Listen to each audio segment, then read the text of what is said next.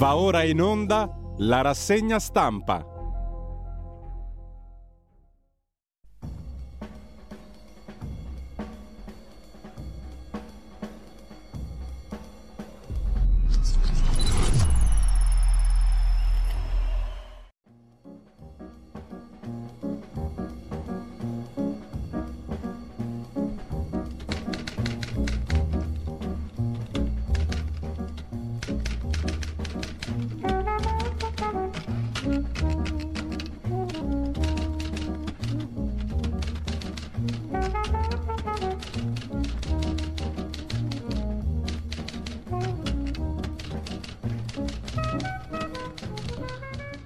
Cordiale buongiorno a tutte le ascoltatrici e a tutti gli ascoltatori da Giulio Cainarca. Ben trovati all'appuntamento con la rassegna stampa. È mercoledì 10 agosto, sono le 7.31 e andiamo subito a vedere i titoli dell'agenzia ANSA e qualche altro lancio di agenzia, notizie interessanti e poi le prime pagine dei quotidiani. Alle 9.30 per una decina di minuti avremo modo di colloquiare anche con Matteo Salvini insieme a Carlo Cambi e poi proseguire con gli scorretti dalle 9.30 alle 10.30. Intanto diciamo subito che Calenda è in primo piano, naturalmente, se non lo aveste immaginato già, c'è la conferma, si lavora un accordo con Renzi, dice Calenda, Di Battista, Alessandro Di Battista, già 5 Stelle, contro Grillo, perché ha scoperto che è un padre padrone. Forza Italia si rinnova, scrive Ancora l'agenzia ANSA in prima pagina, il Partito Popolare Europeo entra nel simbolo del 2018. Sondaggi, centrodestra sempre avanti, Italia Viva più azione, Calenda Renzi al 6%. L'ABI, l'Associazione delle Banche, scrive ai partiti, siamo ancora in emergenza, bisogna tirare avanti sulla crescita economica. Cronaca nera, in secondo piano sull'Ansa di stamani, auto sui tavolini di un bar, sette feriti in Brianza, l'incidente a Giussano, per fortuna nessuno al momento in pericolo di vita. Il maltempo in Irpinia, allagamenti e colate di fango, e poi l'FBI a casa di Donald Trump. Biden all'oscuro della perquisizione, scrive l'ANSA. Perquisita la cassaforte della casa di Trump in Florida. L'ex presidente era a New York e parla di attacco, dice Trump, alla mia candidatura, una strumentalizzazione della giustizia, colpa della sinistra radicale. Sulla questione Covid interviene la commissaria europea Kyriakides. In autunno avremo vaccini adatti alle varianti, o adattati, anzi per meglio dire alle varianti, per garantire al meglio la nostra preparazione comune contro Covid in autunno e in inverno. Gli Stati membri devono disporre degli strumenti necessari. Cronaca di nuovo, stavolta purtroppo molto nera, dodicenne in bicicletta, travolto e ucciso da un pirata a Milano, è accaduto la notte scorsa in via Bartolini, più o meno all'altezza del cavalcavia della zona fiera di Milano. Il conducente che si è costituito quattro ore dopo l'incidente era senza patente, pare già segnalato per droga in precedenza. Boom di infezioni con i cambiamenti climatici, la siccità porta le zanzare in città, scrive ancora l'agenzia ANSA, e poi nuovo virus in Cina di origine animale con 35 contagi.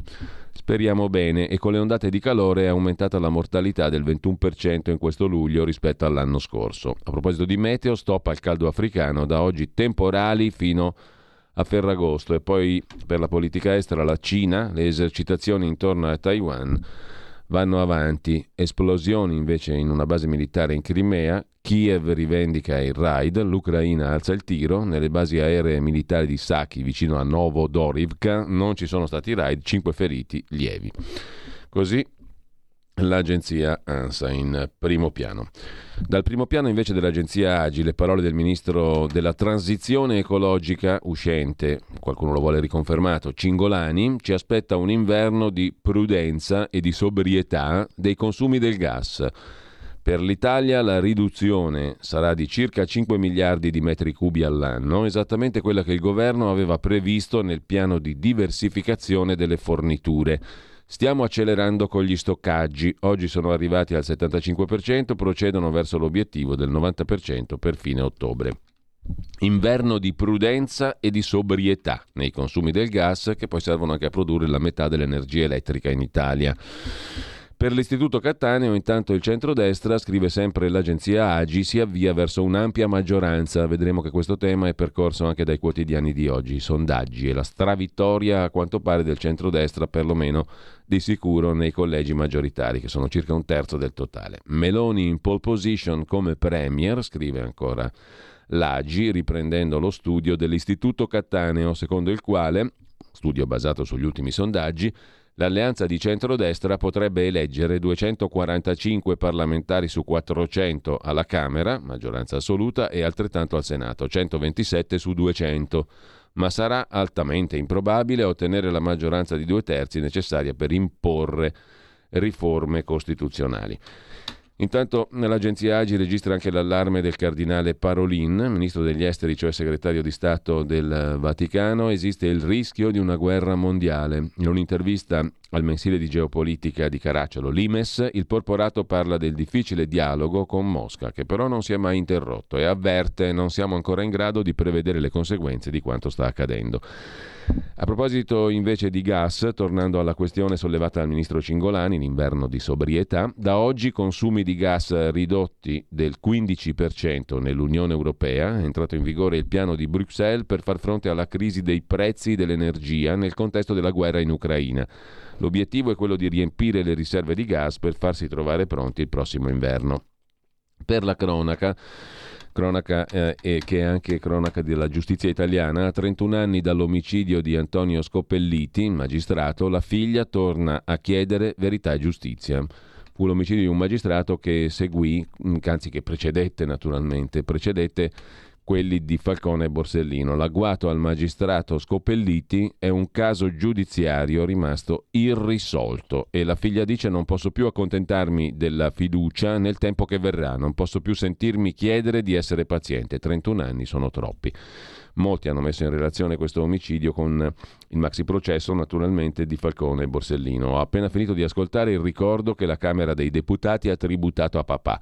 Credo sia la prima volta che accade il 9 agosto. Ha un significato simbolico importante. Grazie a chi ha voluto che accadesse. Grazie a tutti per le belle parole, quasi mai scontate. 31 anni sono troppi, scrive. Su Facebook Rosanna, la figlia di Antonio Scopelliti, assassinato dalla mafia il 9 agosto del 91 mentre era in vacanza in Calabria, sua terra d'origine sulla strada provinciale tra Villa San Giovanni e Campo Calabro. L'agguato a Scopelliti è un caso giudiziario che è rimasto a tutt'oggi irrisolto. Non sono più disponibile, avverte la figlia del magistrato ucciso Rosanna, a vivere il copione del familiare in attesa della stella cometa della verità. Non raccoglierò strette di mano che non siano accompagnate dall'impegno concreto per la verità. Non posso sopportare che il delitto Scopelliti resti irrisolto. Non posso più accontentarmi della fiducia nel tempo che verrà. Non posso più sentirmi chiedere di essere paziente, perché la giustizia ritardata è ciò che recide il rapporto di fiducia tra Stato e cittadini. Crisi della giustizia è crisi dello Stato, lo scriveva papà in un articolo del 1975, sottolinea la figlia di Scopelliti Rosanna, che esprime immutata stima e gratitudine verso il procuratore Lombardo che ha riaperto le indagini.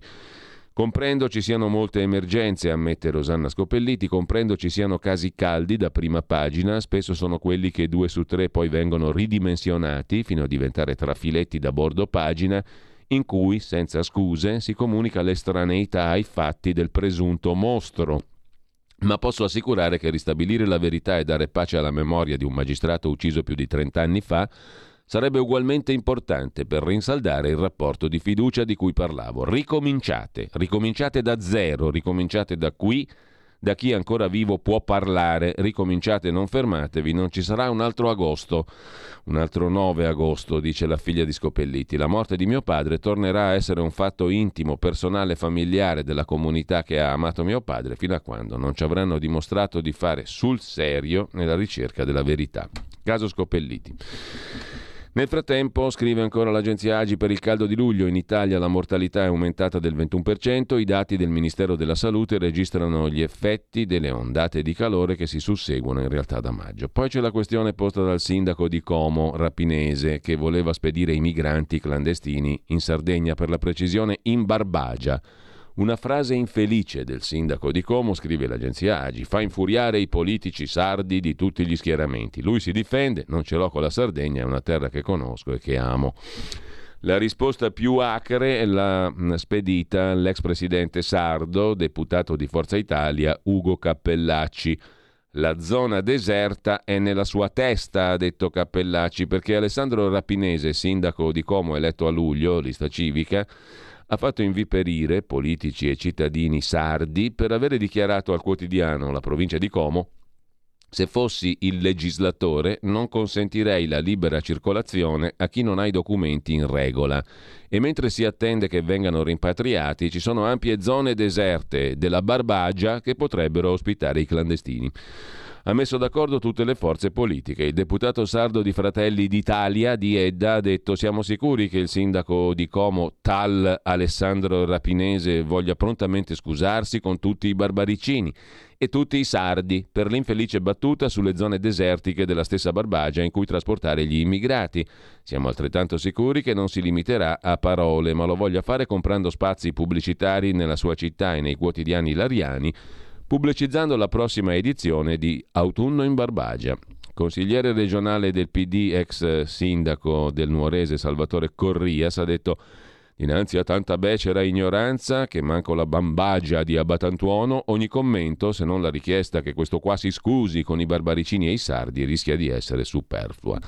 Alessandra Todde, vice ministra allo sviluppo economico, a sua volta commenta le frasi razziste del sindaco di Como, sulla mia terra, la barbagia, sono degne di un uomo delle caverne, denotano ignoranza sconfinata e una mentalità coloniale. Si scusi e si vergogni. Nulla di strano nelle dichiarazioni del sindaco di Como, dice Antonio Flore, sindaco del piccolo comune di Scano Montiferro ne- eh, nell'Oristanese, uno dei paesi devastati dall'incendio dell'estate scorsa. Come ho avuto modo di ribadire tante volte, queste fanno parte di una cultura politica condivisa in Italia che vede nella Sardegna un dipartimento d'oltremare, dove relegare tutte le peggiori criticità dello staterello da portaerei Mediterranea a Caienna dei clandestini, concettualmente il passo è breve. Risponde Rapinese, raggiunto al telefono dall'agenzia Agi, un putiferio che non mi aspettavo. Ho ricevuto centinaia di messaggi, ho fatto riferimento alla Barbagia solo perché è una zona che ho attraversato più volte, è la prima che mi è venuta in mente, ma non ce l'ho con la Sardegna, è una terra che conosco e amo. Cagliari per me è la città più bella d'Italia dei sardi mi piace tutto, la schiettezza e l'attaccamento alla loro terra. Ho tantissimi amici ed elettori sardi, la prossima volta citerò una zona della Lombardia. Sull'idea della zona deserta come destinazione per i clandestini, comunque chi non ha i documenti in regola, vanno messi in luoghi dove non possano nuocere, ribadisce il sindaco di Como. Far circolare liberamente sul territorio italiano i clandestini soggetti di cui non sappiamo nulla è totalmente da irresponsabili. Como ha pagato e paga un prezzo altissimo alla loro presenza e forse la soluzione potrebbe essere davvero quella di mandarli in aree poco abitate del paese. Se poi l'orgoglio sardo si risvegliasse in nome dell'autonomia di cui i sardi già godono, non sarebbe male, rapinese o non rapinese, anzi tal rapinese, come dicono i sussiegosi politici che si sono incazzati. Detto questo, naturalmente per fare un po' di ironia, sdrammatizziamola, va là. Comunque è giusto, no? sono un milione e mezzo, i sardi se volessero fare le cose per bene, impugnassero la loro autonomia che già hanno, regione a statuto speciale, autonoma, e facessero vedere agli italiani di cosa sono capaci. Mentre la strategia di Amazon, ridiamo naturalmente, eh, stiamo sorridendo e ridendo. La strategia di Amazon per occupare e controllare le nostre case, attenzione, la sottolinea l'Agi, con l'acquisizione di iRobot, Amazon, la società di Jeff Bezos, sta provando a garantire che il suo servizio, Prime, sia sempre al primo posto nelle menti dei consumatori. Vendendo più prodotti fisici che si collegano alla piattaforma può fare proprio questo. Insomma, il monopolista continua ad avere tendenze monopolistiche, non è una cosa strana. Comincia intanto la corsa all'accaparramento di litio per le auto elettriche. Lo rivela il Financial Times in un'analisi che racconta di come tra le grandi case automobilistiche sia scattata una caccia al materiale per soddisfare il litio, per soddisfare la domanda crescente di veicoli elettrici e accelerare la transizione ecologica. Chiudiamo dalle agenzie, anzi adesso diamo uno sguardo velocissimo ad Agospia perché tra le varie cose c'è giustamente evidenziato un articolo nel quale parla l'ex capitano della nazionale di calcio tedesca Philipp Lahm. Il mondiale in Qatar preferisco stare a casa. Il calciatore, l'ex capitano anzi della nazionale tedesca, spiega le ragioni del boicottaggio. I diritti umani, dice Philip Lam, devono avere un ruolo maggiore nell'assegnazione delle manifestazioni. I diritti umani, le dimensioni del paese, tutto questo a quanto pare non è stato preso in considerazione e i giocatori non possono far finta di non saperlo. Mondiale di calcio in Qatar, io me ne sto a casa, dice Philip Lam.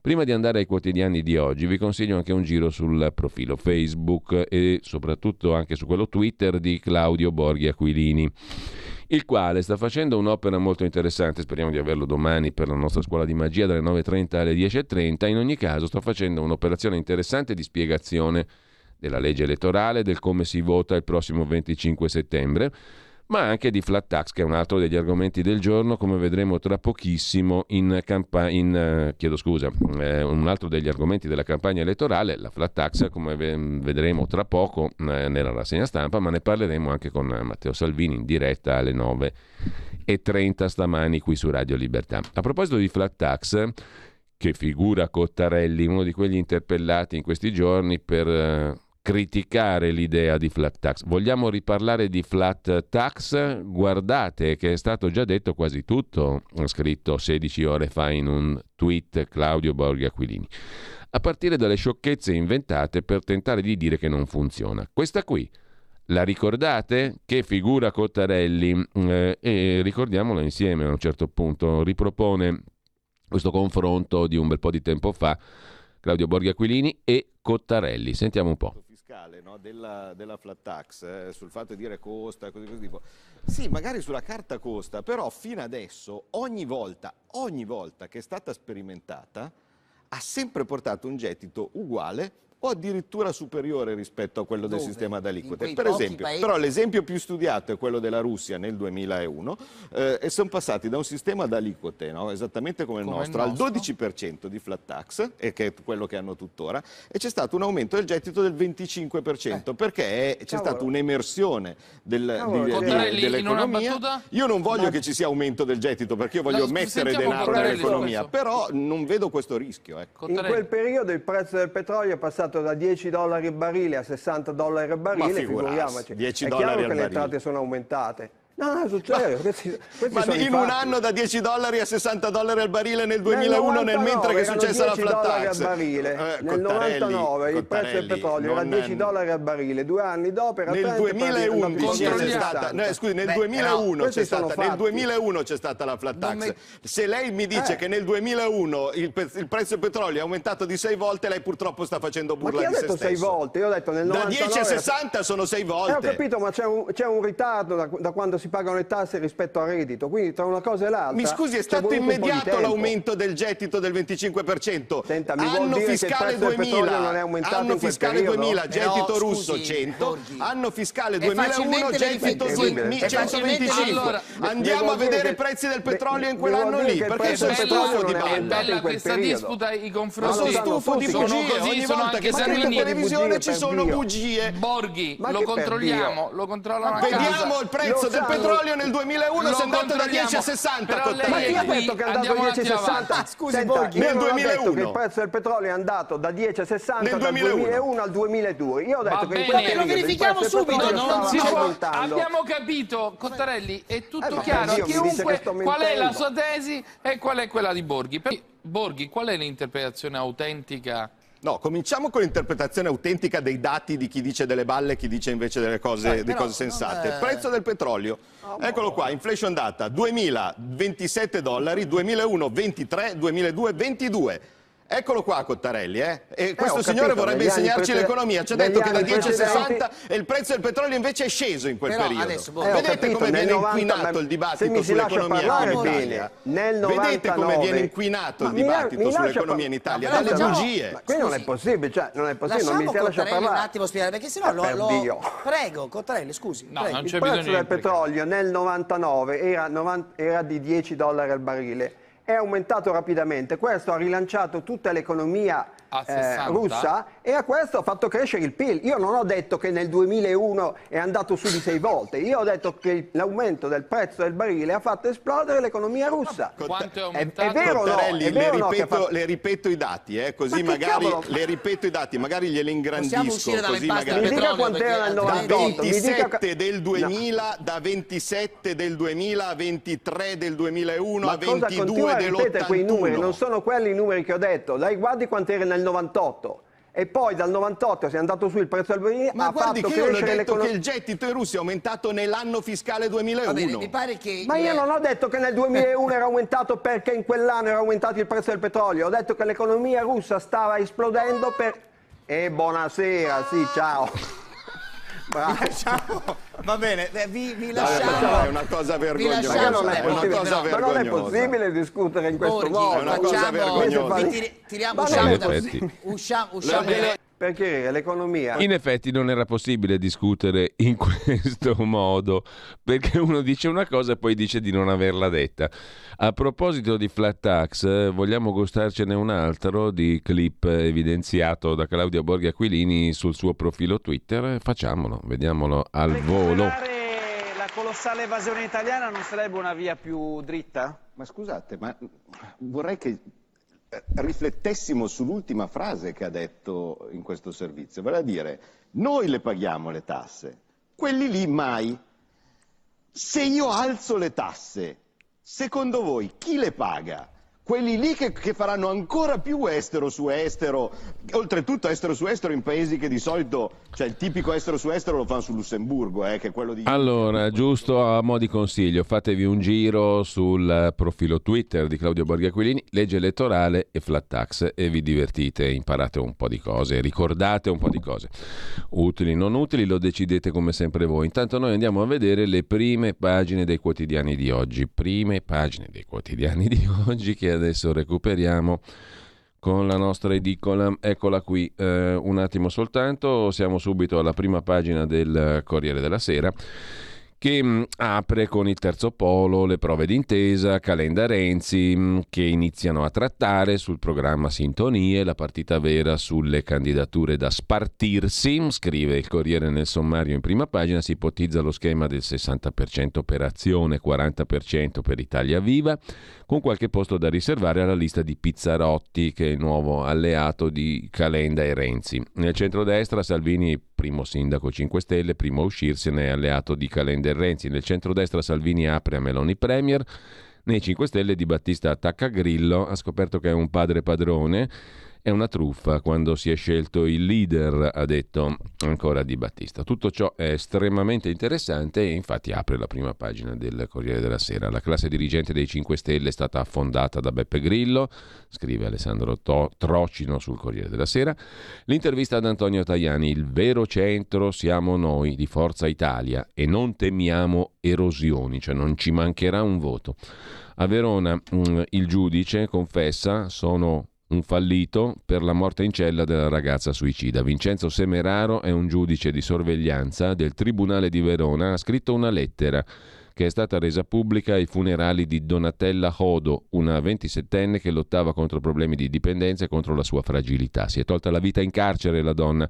Siamo persone prima che giudici e io come magistrato, ma soprattutto come uomo, scrive Vincenzo Semeraro, sento di aver fallito. Al termine del funerale io e il papà di Donatella ci siamo abbracciati e abbiamo pianto. A centro pagina Serena Williams, tennista, mi ritiro per far crescere la mia famiglia dopo una carriera straordinaria, piena di vittorie. E la furia a proposito degli Stati Uniti di Donald Trump contro l'FBI, scrive il Corriere. Sempre in prima pagina, una trentina di agenti dell'FBI hanno portato via dalla tenuta in Florida di Donald Trump scatoloni e carte. Cercavano documenti segreti che Trump avrebbe sottratto alla Casa Bianca anziché consegnarli agli archivi nazionali. Ma l'indagine potrebbe anche riguardare l'assalto a Capitol Hill di inizio anno. È una manovra, una persecuzione, dice Trump, un attacco da parte dei democratici della sinistra radicale che non vogliono che mi candidi per le presidenziali. Faranno di tutto per fermare i repubblicani e i conservatori, dice Trump. Se riconosciuto colpevole, chiude il Corriere, Trump non potrebbe candidarsi per le elezioni del 2024. A chiudere la prima pagina del Corriere della Sera, in bici vicino a papà, ucciso a 11 anni a Milano. Un giovane senza patente è scappato dopo l'incidente, si è costituito dopo 4 ore, scrive il Corriere in prima pagina. Dal Corriere della Sera passiamo a Repubblica. Repubblica apre con, indovinate un po'?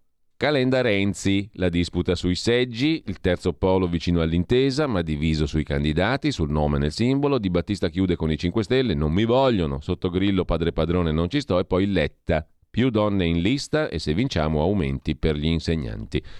Meloni ha copiato gli slogan, scrive Repubblica, dal fronte nazionale di Le Pen, ma non Marine, Mar- Marion Marshall, la quale usava lo slogan Pronti, siamo pronti e i manifesti della Meloni c'è scritto su Pronti. Quindi, secondo Repubblica, Meloni ha copiato da Le Pen, però la nipote di Marine, Marion Marshall.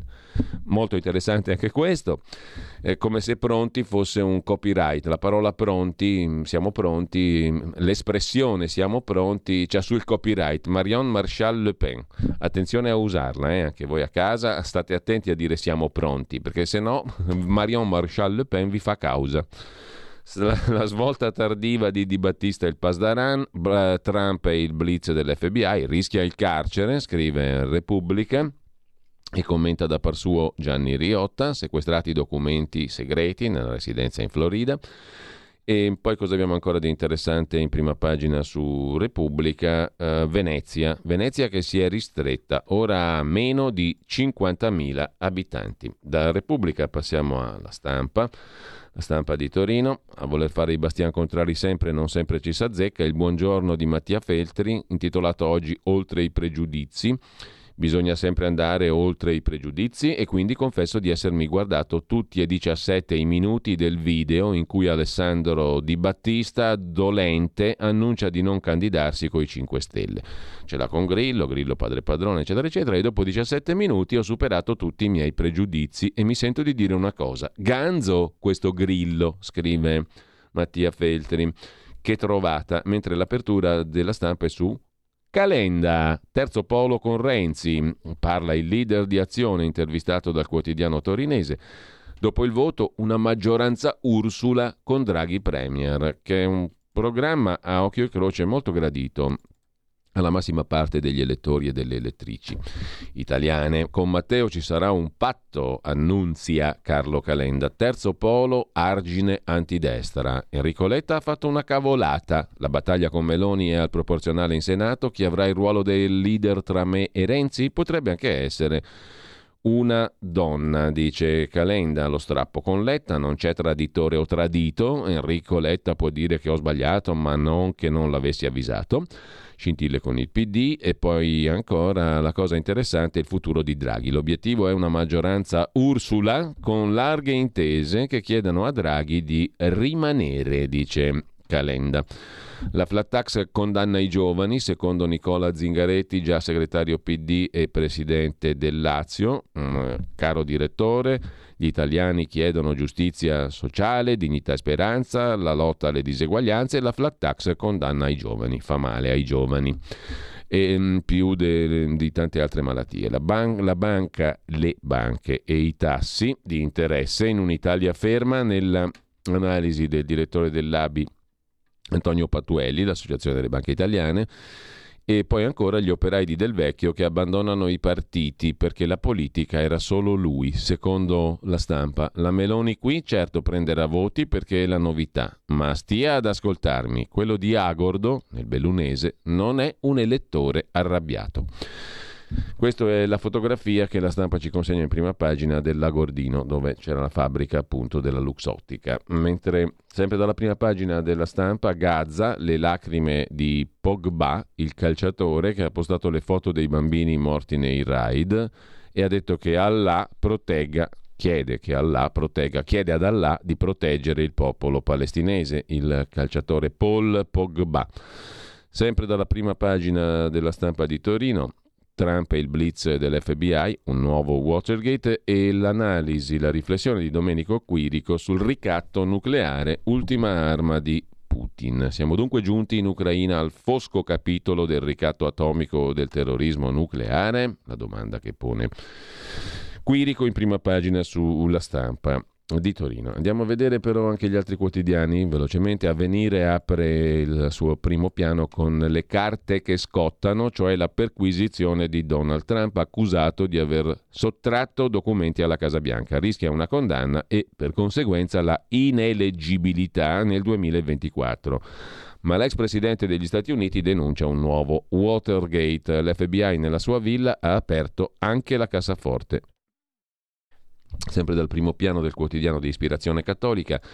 I suicidi nelle carceri, un fallimento del sistema, dice il giudice di sorveglianza della ragazza morta a Verona, che abbiamo già visto anche in prima pagina sul Corriere della Sera. Il domani di Carlo De Benedetti mette in apertura l'analisi di Daniela Preziosi sulla politica interna, lo show finale di Calenda che torna in ginocchio da Renzi Calenda ci ripensa e non raccoglie le firme, giura di avere l'esenzione, ma per il PD non è vero. Intanto tratta con Italia Viva su posti e leadership. C'è anche il simbolo che va presentato entro domenica, scrive il quotidiano De Benedettiano. Il fatto quotidiano di Marco Travaglio apre con eh, la solita foto di prima pagina che è un insieme di personaggi politici, perché l'apertura è dedicata ai sondaggi, sondaggisti destre piglia tutto, il centro sparito, il Movimento 5 Stelle di Conte in crescita. A Meloni e compagnia quasi tutti i collegi.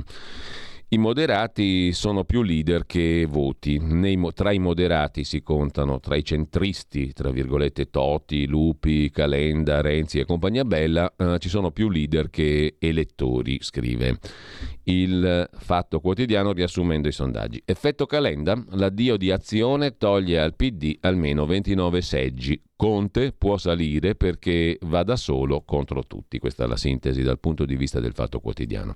Sopra la testata la frase del giorno, dopo le elezioni del 25 settembre che eleggeranno meno parlamentari, la Camera non avrà un regolamento per funzionare grazie al PD che ieri ha bloccato l'intesa.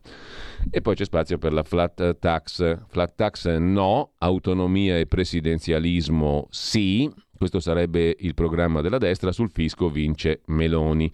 È la sintesi secondo il quotidiano di Marco Travaglio. La mediazione sulla flat tax o tassa piatta partorisce uno sconto minimo.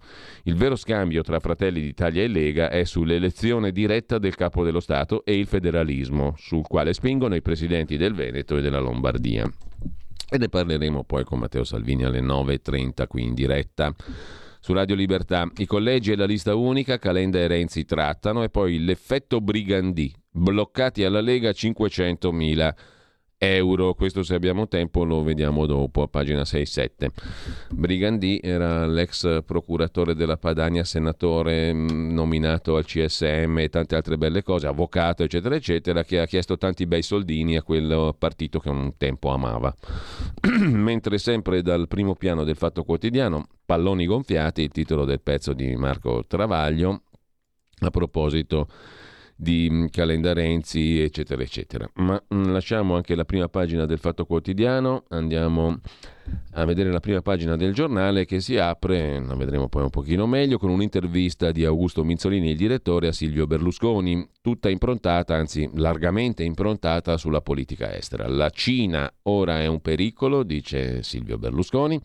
Renzi e Calenda sono commedianti. Il PD è alleato con gli anti-NATO, Alleanza Atlantica. Votare noi rafforza il profilo moderato, centrista, atlantista della coalizione. In un'intervista al giornale Silvio Berlusconi va all'attacco, il PD alleato degli anti-NATO, è un errore sottovalutare l'espansionismo cinese. Renzi Calenda, commedianti, dice Silvio Berlusconi il parricidio di Di Battista che ha fatto fuori Grillo e poi Italia Viva e Azione, a proposito di Calenda Renzi sempre più vicini, Bonaccini sogna il Partito Democratico. Cresce nel PD l'attivismo del presidente dell'Emilia Romagna Bonaccini. Grandi manovre nel centro-sinistra, scrive.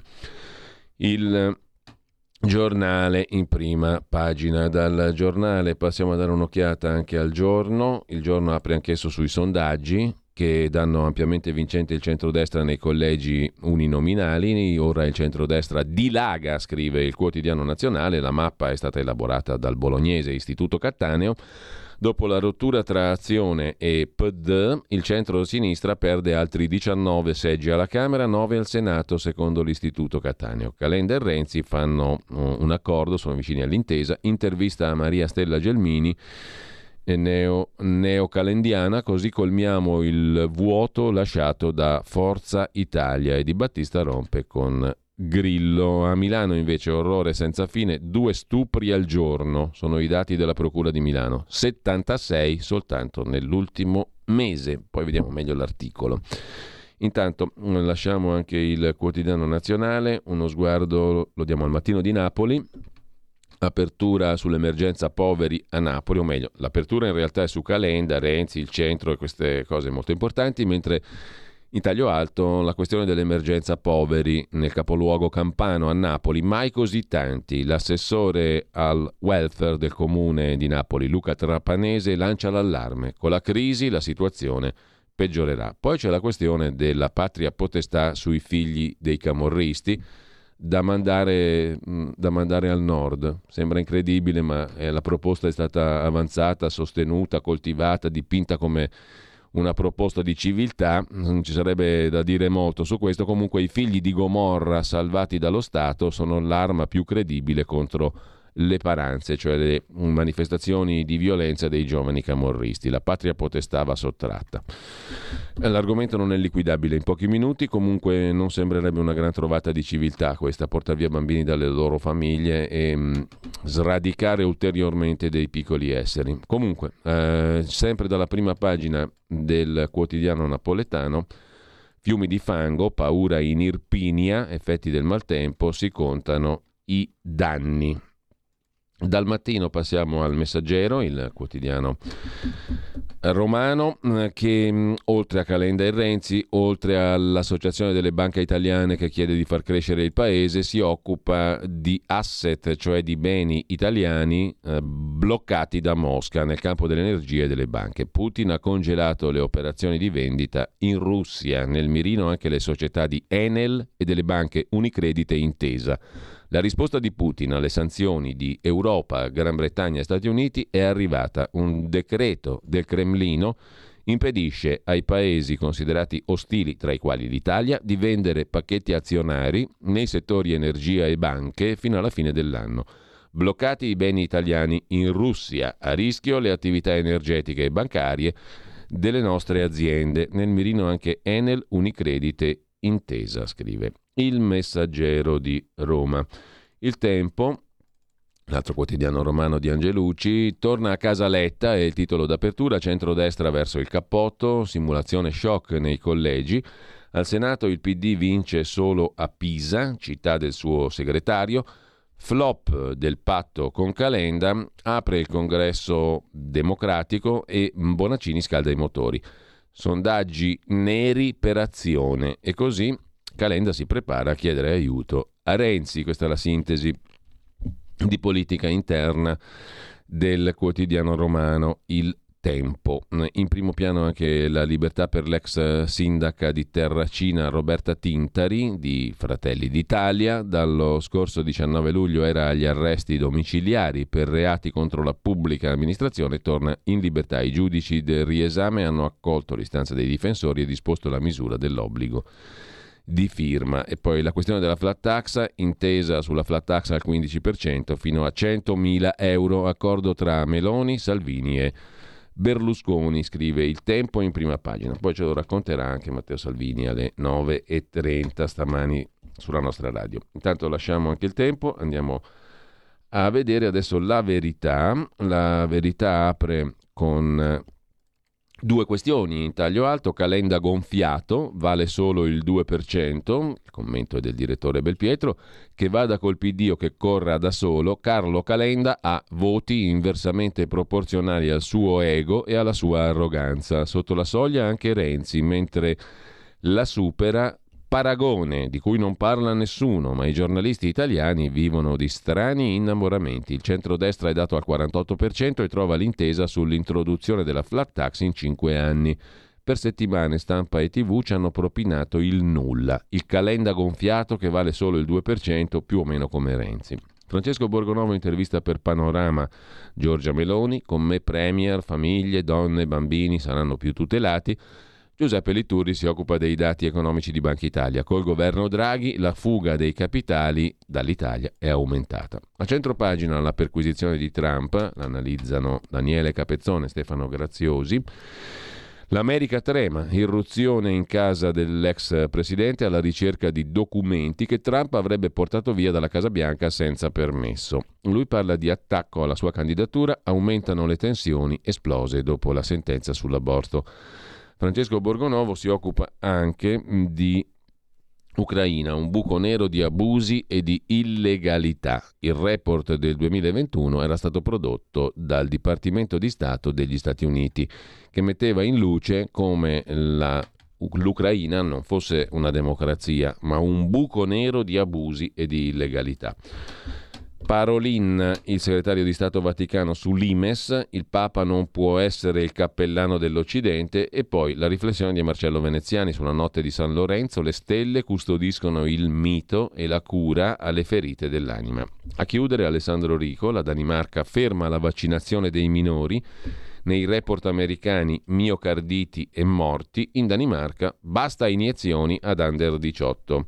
In Canada invece è boom di eutanasie, una su cinque per solitudine, sono oltre 10.000 all'anno. Vediamo anche Libero, prima pagina dedicata a Calenda e Renzi, non fatevi fregare, questi due sono del PD, Carlo e Matteo sono pronti a creare una lista con la Carfagna candidata premier. I moderati non abbocchino al blef. L'obiettivo, ci spiega Alessandro Sallusti, è governare con Enrico Letta. La sinistra non è un polo ma un pollaio, dice Vittorio Feltri, da par suo, e poi azione che crolla nei sondaggi e finisce al 2%, mentre il PD ammette dopo il voto accordo con i 5 Stelle. Analizza Francesco Storace, la cozzaglia c'è ma non si dice. Nel frattempo non portano voti, i partiti scordano Ucraina e Covid, nessuno ne parla più. Parlare di guerra e di vaccini e di Covid non porta voti, meglio dimenticarseli. A 93 anni invece Silvio Garattini, medico fondatore dell'Istituto eh, Mario Negri di Bergamo, Um, a 93 anni cura i mutilati in Kurdistan. Se ne occupa libero in prima pagina e poi a pagina 17 l'intervista di Francesca D'Angelo. Volo in Kurdistan per le vittime di guerra, dice Silvio Garattini, il 16 agosto, documentario su Rai 3. Tragedia immane, dice l'oncologo, mai vista così tanta gente senza mani e senza piedi. Le mine anti-uomo sono progettate per uccidere, per mutilare, non per uccidere, chiedo scusa, ma per mutilare le persone. Quindi in Kurdistan va eh, il grande medico, presidente dell'Istituto Mario Negri, Silvio Garattini, che ha accolto l'invito della conduttrice Paola Severini Melograni ed è volato nel bel mezzo di una delle più grandi guerre che fabbricano disabilità per girare uno speciale intitolato O anche no, lo scandalo della bellezza, in onda il 16 agosto in seconda serata su Rai 3. E con questo lasciamo anche la prima pagina di Libero.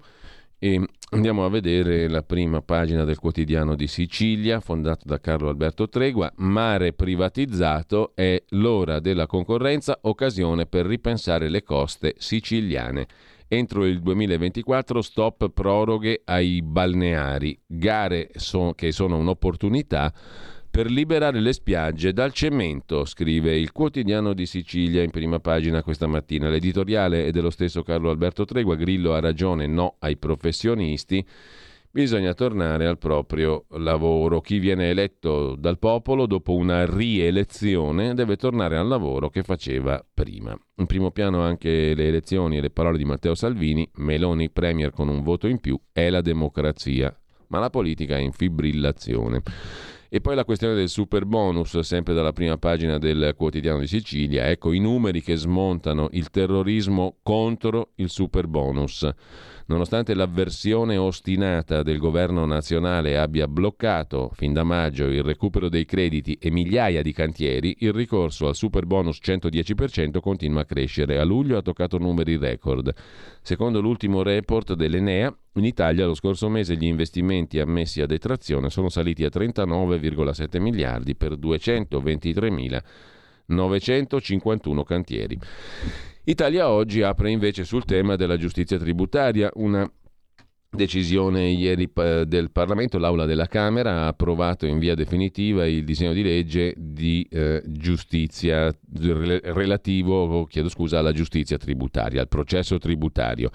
Ha fatto il lifting, insomma, il Parlamento alla giustizia tributaria, definizione agevolata dei giudizi pendenti in Cassazione, pagando dal 5 al 20% del valore, nuovi giudici tributari per concorso e ammessa la prova testimoniale. Dunque, ok alla definizione agevolata dei giudizi tributari pendenti davanti alla Corte di Cassazione, pagando il 5% del valore della controversia fino a 100.000 euro se il contribuente ha già vinto in primo e secondo grado 20% fino a 50.000 euro in caso di vittoria parziale, ok alla prova testimoniale e liti fino a 3.000 euro decise da un giudice monocratico. Queste sono alcune delle disposizioni eh, in materia di giustizia e processo tributario approvate ieri dall'Aula della Camera dei Deputati. A pagina 25 di Italia Oggi il dettaglio. Tra gli altri titoli, anche Papa Francesco potrebbe dimettersi per problemi di salute, scrive Cesare Maffi, ma non nell'immediato. E poi le elezioni, il terzo polo, Renzi Calenda, eccetera, potrebbe superare il 10% dei voti Mentre è naufragato l'accordo, dal centro-sinistra tutti tirano le pietre all'ex alleato Calenda. La rubrica Diritto e rovescio, il corsivo di prima pagina di Italia Oggi, si occupa di politica italiana. I politici italiani sono da sempre scadenti nel parlare le lingue straniere e la colpa non è loro, ma della scuola che non le insegna e che loro peraltro non pensano di riformare. Famoso fu l'incontro al Monte Bianco fra il premier francese Pierre Mendès-France e il nostro Mario Scelba. Presentandosi, il premier francese disse il suo cognome, il nostro disse piacere Scelba Italia ma se non sanno le lingue straniere, i nostri leader non dovrebbero tentare di parlarle sulle tv estere, dove c'è la possibilità di essere tradotti. Credevo che il vertice della faccia tosta fosse stato toccato da Renzi, che però almeno in inglese riusciva a farsi capire, scrive Pierluigi Magnaschi. Conte è stato molto peggio, non sapeva nemmeno leggere un suo discorso. Mi sono perciò cadute le braccia quando ho sentito l'intervista in inglese a Giorgia Meloni. Strabuzzava gli occhi, torceva la bocca, infarinava le parole, distorceva le frasi, un vero disastro. Ho recuperato il video della Fox nel quale invece c'era una Meloni disinvolta in inglese come lo è in italiano. I suoi nemici pieni di invidia hanno fatto girare un video fake, era un falso quello della Meloni che non sapeva parlare l'inglese, scrive. Pierluigi Magnaschi in prima pagina mm, sul quotidiano Italia Oggi. Ora andiamo a vedere qualcuno degli articoli principali della giornata e mm, cominciamo dal Corriere della Sera. Dopo peraltro, facciamo subito, la prima pausa musicale del giorno. Sorpresa, cosa ci farà ascoltare il nostro Federico Borsari in regia in occasione anche delle ricorrenze musicali del nostro calendario musicale? Vedremo, lo scopriamo tra pochissimo, anzi subito.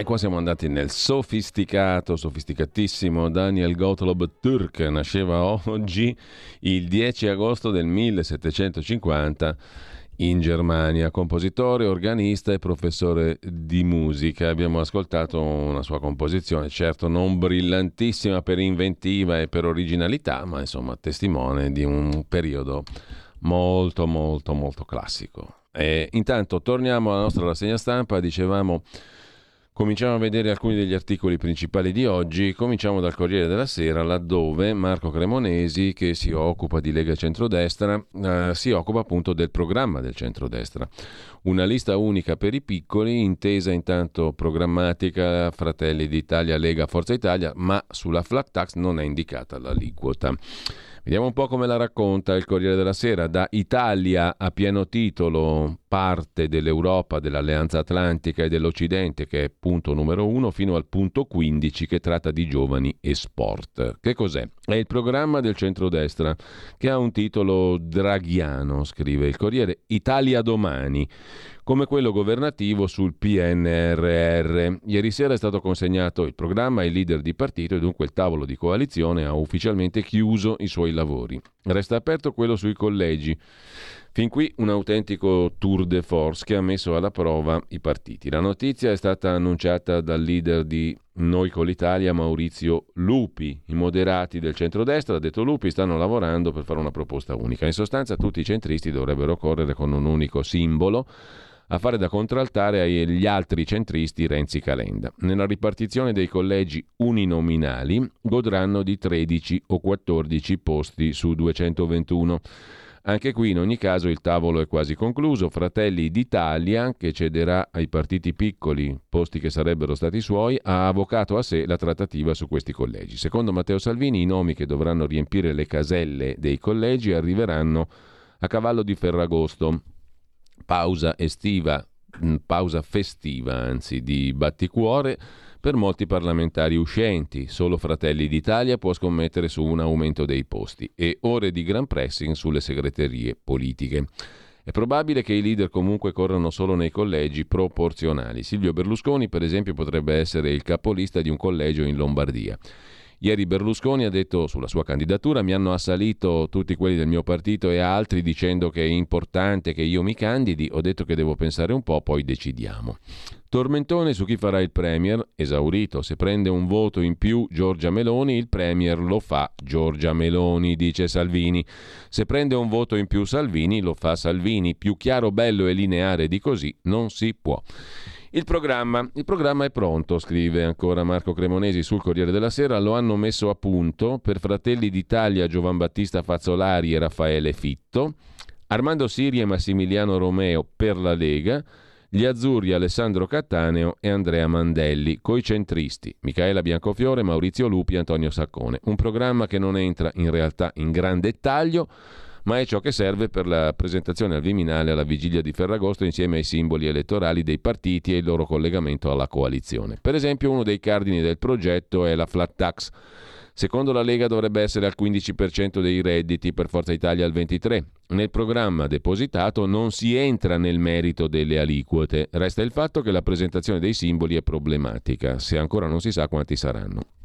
La flat tax Ieri è stata al centro di critiche riguardo ai costi per le casse pubbliche. Berlusconi ha detto noi crediamo che le nostre misure per far ripartire l'economia come la flat tax determineranno una crescita dei redditi, della base imponibile e quindi del gettito fiscale. Le aziende siano aiutate a retribuire meglio i contratti di apprendistato e praticantato portandoli almeno a 1000 euro mensili, ha detto Berlusconi, e poi completa detassazione e decontribuzione per aziende che assumono a tempo indeterminato ragazzi al primo impiego. Per la Lega, conclude eh, il Corriere sulla flat tax ha risposto Armando Siri che parla di un costo di 13 miliardi di euro. Si tratterebbe di attingere a una provvista già a disposizione. Si possono convogliare i 7 miliardi già destinati alla revisione degli scaglioni a questo nuovo sistema. La tassa piatta ieri è stata sostenuta da tutti e sei i governatori leghisti. Flat tax al 15% è già realtà per 2 milioni di partite IVA. Rafforzarla, estenderla a famiglie e imprese è un obiettivo ambizioso ma necessario. Si può raggiungere nell'arco di una legislatura, cioè in 5 anni. Nel frattempo, a corredo di questo articolo, il Corriere si occupa anche delle candidature per il centro-destra. Il, l'infettivologo dell'ospedale di Genova, Matteo Bassetti, che tutti conoscono, è corteggiato da Fratelli d'Italia, ma secondo il Corriere lui non vuole correre, vuole solo fare il ministro direttamente. Spuntano anche Maria Giovanna Maglie, settantenne, ex giornalista, forse riceverà un'offerta dalla Lega per una candidatura e poi Giuseppe Consolo, avvocato ex deputato di Alleanza Nazionale. Mentre il cognato di Giorgia Meloni, Lollo Brigida, sarà candidato alla presidenza del Lazio. Sul programma è stato chiuso col presidenzialismo, scrive Avvenire, il quotidiano cattolico, Berlusconi sfida Salvini sulla flat tax, è il titolo, poi leggendo l'articolo la sfida sembra molto meno sfida, ma comunque il centrodestra ha approvato, scrive anche Avvenire, il programma comune ed è andato oltre gli obblighi di legge che ne impongono l'adozione. Il tavolo si è chiuso con un documento in 15 punti. L'ok finale spetterà ora ai leader. Il testo mantiene il titolo della prima bozza, Italia domani, che ricalca il titolo scelto dal governo Draghi per il portale sul PNRR e aggiunge alcuni interventi su giustizia e ambiente in linea con la riforma del processo penale, quella del CSM, e su come usare gli oltre 70 miliardi del PNRR per garantire la transizione ecologica e la riconversione dell'industria pesante.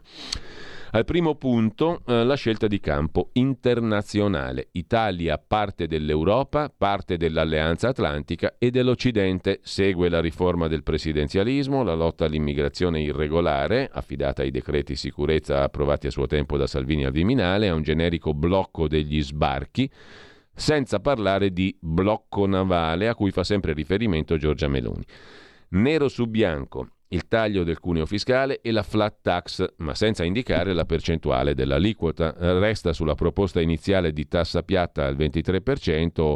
Forza Italia sarà nel programma dei 100 giorni, ha detto ieri Silvio Berlusconi, mentre Salvini insiste sul 15%, chiede di estendere la flat tax ai lavoratori dipendenti, ma si dà 5 anni per andare a regime. Nel dibattito entre il sindaco di Milano Beppe Sala che ha detto che la flat tax è economicamente insostenibile per un paese già enormemente indebitato. Non credete a queste balle. Salvini replica, noi non stiamo promettendo una cosa inesistente, ma qualcosa che già funziona. I due milioni di lavoratori che hanno questo sistema fiscale, cioè le partite IVA, ce l'hanno già. E poi c'è la questione delle liste. Salvini è fiducioso, le candidature sono definite regione per regione, mancano i nomi, ci arriviamo a cavallo di Ferragosto. Il 14 agosto è la scadenza prevista per presentare i simboli elettorali e dentro il 21 vanno presentate le liste delle candidature. Sui collegi uninominali manca la quota assegnata ai centristi, si era parlato di 11 collegi, forse saranno di più, nel centrodestra si respira ottimismo anche per i sondaggi. L'ultimo di SVG mette la presidente di Fratelli d'Italia sul podio del gradimento dei leader col 32%, staccando Salvini, appaiato a Letta al 23% e Berlusconi al 19%. Così la mette il quotidiano cattolico a venire. A proposito di Berlusconi c'è la lunga intervista alle pagine 2 e 3, che è peraltro la prima parte di una molto più lunga intervista a Silvio Berlusconi. Sabato ci sarà in edicola la seconda puntata. Augusto Minziolini intervista il leader di Forza Italia che dice tra le altre cose Silvio Berlusconi è un errore sottovalutare l'espansionismo cinese, il PD è alleato degli anti-NATO, Alleanza Atlantica, Renzi e Calenda sono commedianti di palazzo. Il centro siamo noi. Ogni voto in più rafforzerà il profilo moderato e centrista della coalizione. Siamo i soli a rappresentare la tradizione liberale, cristiana, garantista, europeista e atlantica del paese, dice Silvio Berlusconi in questa lunga intervista il giornale ricorda quattro volte Silvio Berlusconi è stato presidente del Consiglio, l'ultima dal 2008 al 2011 quando arrivò Mario Monti. Stai ascoltando Radio Libertà, la tua voce libera, senza filtri né censura. La tua radio.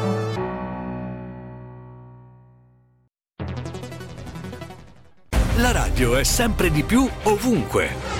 Io la radio la ascolto in auto con tutti i nuovi programmi, perché ho la radio DAB. E tu? Io al lavoro ascolto la radio dal mio computer. E tu? Io a casa l'ascolto dalla mia TV. E tu?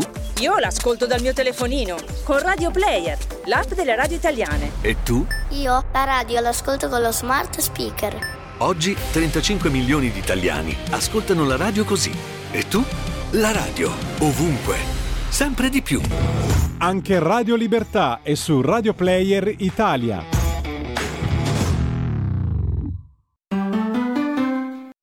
C'è chi te la racconta sbagliata e chi te la racconta male. C'è chi te la racconta tagliata e chi te la racconta al contrario e chi non te la racconta affatto. QDS te la racconta giusta. Ogni giorno la tua terra, il suo presente, le sue attese, la sua volontà di rinascita. Leggi, abbonati, scegli il quotidiano di Sicilia. L'informazione giusta per crescere insieme.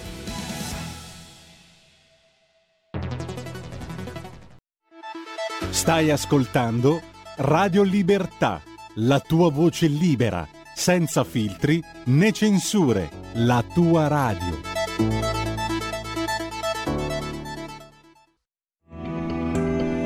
Il meteo.it presenta le previsioni del giorno.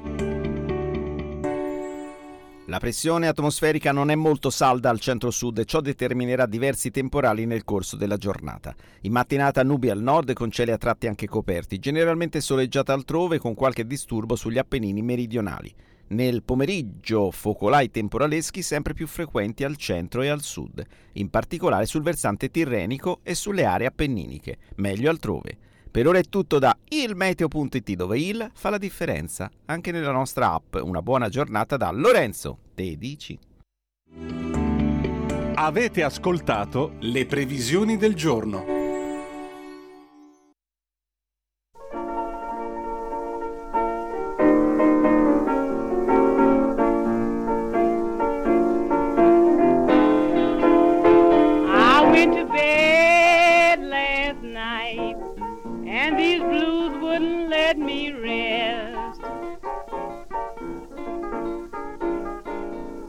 went to bed last night, these blues wouldn't let me rest.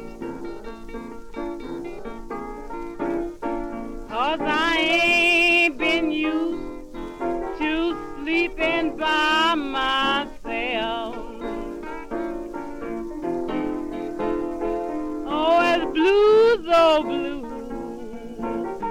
blues, don't you see? say blues, oh blues, blues, don't you see?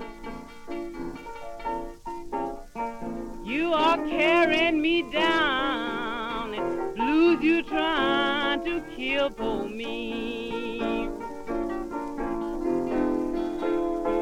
Now blues and trouble both walk hand.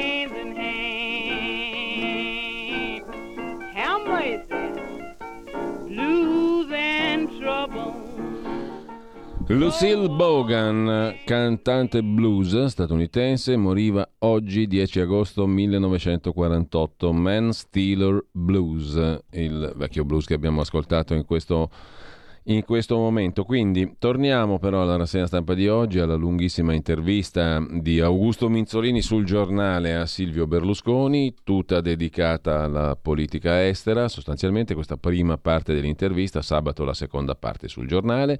La Cina è un grosso pericolo, mm, eh, gli esponenti del PD che rimarcano le riserve che Berlusconi avrebbe espresso sulla politica adottata dall'Occidente contro la Russia per l'aggressione all'Ucraina. È un'operazione di basso profilo, il mio rapporto con Putin si collocava in momenti storici diversi, dice Berlusconi, è stato funzionale a tentare di costruire un rapporto con Mosca che inserisse la Russia in un ordinamento pacifico dell'Europa e dell'Occidente. Erano altri tempi, pratica di mare. Russia e Nato posero fine a 50 anni di guerra fredda, rivendica Silvio Berlusconi. Renzi e Calenda sono due figure abili nei palazzi, ma lontane dalla gente. Il vero centro è quello che gravita attorno al Partito Popolare Europeo. Quanto al PD, dice ancora Berlusconi, governa da anni senza avere mai vinto e tutto questo sta per eh, finire. Il campo largo di Letta che è nel caos, ha perso Calenda, appunto Renzi e Calenda, mm, poi ancora Calenda, Renzi e Calenda e poi alla fine l'ultima questione per la prima parte dell'intervista il terzo polo, i centristi e via dicendo, il vero centro siamo noi. Intanto sottolinea anche il giornale, il nuovo logo di Forza Italia include il nome del Partito Popolare Europeo, il PPE perché l'Unione Europea è più solidale grazie al nostro lavoro, ha detto il coordinatore nazionale di Forza Italia Antonio Tajani, ricordando che Forza Italia è garante della centralità dell'Unione Europea e dell'Alleanza Atlantica. Svelato il simbolo di Forza Italia, fondo bianco, bandiera tricolore e l'indicazione Berlusconi presidente. Tajani dice ci sono le coperture per pensioni minime e flat tax al 23%. Con ciò lasciamo il giornale, andiamo a vedere invece il Fatto Quotidiano, l'abbiamo accennato prima. Il fatto si occupa con uh, Salvini Giacomo però uh, di mh, programma unitario del centrodestra uh, e di mh, che cosa è successo per quanto concerne il programma appunto del centrodestra. Condoni via il reddito di cittadinanza, ma la flat tax è mini, passa la linea Meloni e l'interpretazione del fatto di Marco Travaglio. L'establishment sta tranquillo.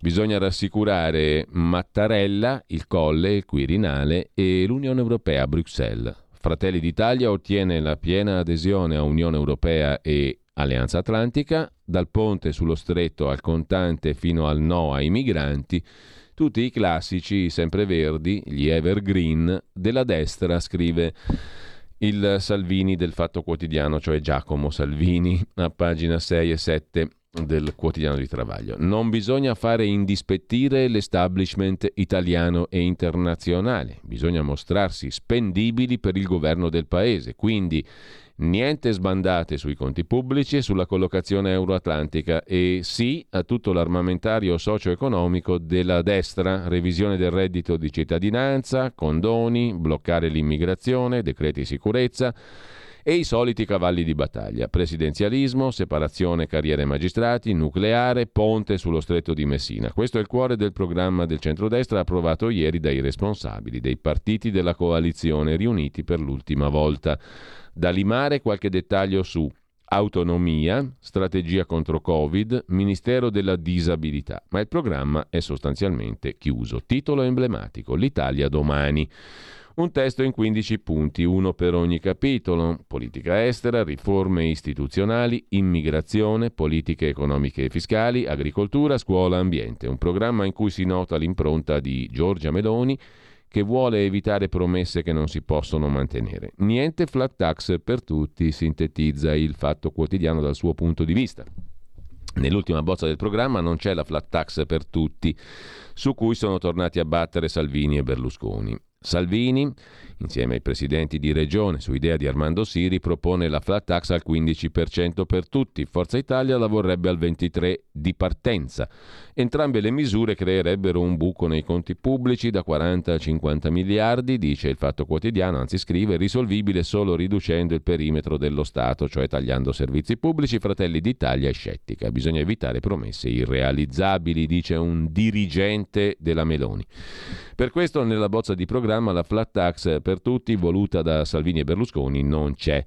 La proposta è di prevederla per i soli incrementi di reddito rispetto all'anno precedente e di estendere fino a 100.000 euro quella già prevista per gli autonomi oggi fino a 65.000 euro. Una misura che interessa a quel mondo di partite IVA, commercianti, artigiani e professionisti, bacino elettorale della Lega al Nord. Nel testo finale resta il vago impegno di un ulteriore ampliamento per famiglie e imprese, poi decreti sicurezza, via il reddito, sia i condoni, atlantismo, conti in ordine. Quanto al federalismo o è autonomia, questo è un tema poco praticato dai quotidiani di oggi. Per quanto riguarda invece i conti in rosso, o meglio, il fatto titola in un articolo a firma di Stefano Vergine oggi sui conti in rosso del Carroccio, ma la prima frase dice l'esatto contrario. L'ammanco dovrebbe essere di mezzo milione, ma non è una tragedia per la Lega, che tra i partiti italiani è quello con più liquidità in cassa. 4,2 milioni alla fine dell'anno scorso. Tuttavia, un sequestro di 500.000 euro sarebbe un brutto colpo per qualsiasi partito in campagna elettorale. Per i Lombardi ancora di più, senza quei soldi il partito rischia di non poter restituire allo Stato la rata accordata per ripagare la famosa truffa, la chiama così il Fatto Quotidiano, da 49 milioni di euro sui rimborsi elettorali. In via Bellerio sono preoccupati, il buco deriva dalla decisione presa a dicembre dell'anno scorso dal Tribunale di Milano quando la giudice Orietta Micciche ha ordinato il sequestro di 3 milioni di euro nei confronti della Lega Nord proponente Matteo Brigandì, ex avvocato del Carroccio ai tempi di Bossi, una vita nella Lega, da anni ha intrapreso una battaglia giudiziaria contro il partito di Salvini. La partita che si gioca al Tribunale di Milano vale potenzialmente, scrive il fatto, 9 milioni e mezzo di euro, è la cifra che Brigandì chiede alla Lega Nord come pagamento della professione legale svolta e mai saldata e per il ritardo accumulato. Nel frattempo, a dicembre la giudice Miciche ha dato il via libera al sequestro conservativo dei primi 3 milioni, spiegando di temere per la mancanza delle garanzie del credito. Così racconta il Fatto Quotidiano di stamani, mentre a proposito di programma presidenzialismo contro autonomia, ecco lo scambio. Torna la secessione dei ricchi, scrive il fatto. Accordo solo formale, la Lega vorrebbe impegni precisi su tempi e percorso del regionalismo. Fratelli d'Italia nicchia perché non vuol perdere il Sud. Come la mettiamo col federalismo? Punto di domanda. Intanto lasciamo il Fatto Quotidiano e torniamo al Corriere della Sera perché c'è un articolone, ce ne sono diversi sui vari quotidiani oggi a proposito dei sondaggi. Centrodestra il vantaggio sarebbe molto largo, all'uninominale 185 collegi a 32. Per chi ci segue anche video, sul canale 252 della Digitale Terrestre oppure via Facebook o YouTube eccetera, mm, ci sono queste mappe che state vedendo adesso a pagina 9 del Corriere della Sera le previsioni sui collegi uninominali, cioè dove si vota col maggioritario, appunto secco, alla Camera e al Senato. E l'Italia sostanzialmente è tutta blu, sostanzialmente è di centrodestra, il, all'uninominale sia alla Camera che al Senato il centrodestra dovrebbe vincere praticamente a man bassa, diciamo così, una larga maggioranza per il centrodestra, ma non tale da raggiungere i due terzi dei seggi parlamentari in entrambe le Camere che permetterebbero alla coalizione di cambiare la Costituzione senza referendum confermativo. Questo in sintesi il risultato del nuovo studio dell'Istituto Cataneo sui collegi uninominali e la distribuzione dei seggi tra coalizioni alla luce delle ultime novità come la rottura tra Calenda e PD. Secondo le stime dell'Istituto Cataneo il centrodestra raccoglierebbe il 46% dei consensi, 5 Stelle 11, centro-sinistra intorno al 30%. Un eventuale terzo polo Azione Italia Viva 6%. Il centrodestra quindi conquisterebbe 122 collegi uninominali alla Camera, 19 in più rispetto alla stima precedente. Al Senato 63, 9 in più. In tal modo, calcolando la quota proporzionale, alla Camera 121 seggi, al Senato 63, il centrodestra arriverebbe ad avere il 61% dei seggi complessivi alla Camera, il 63,5% al Senato.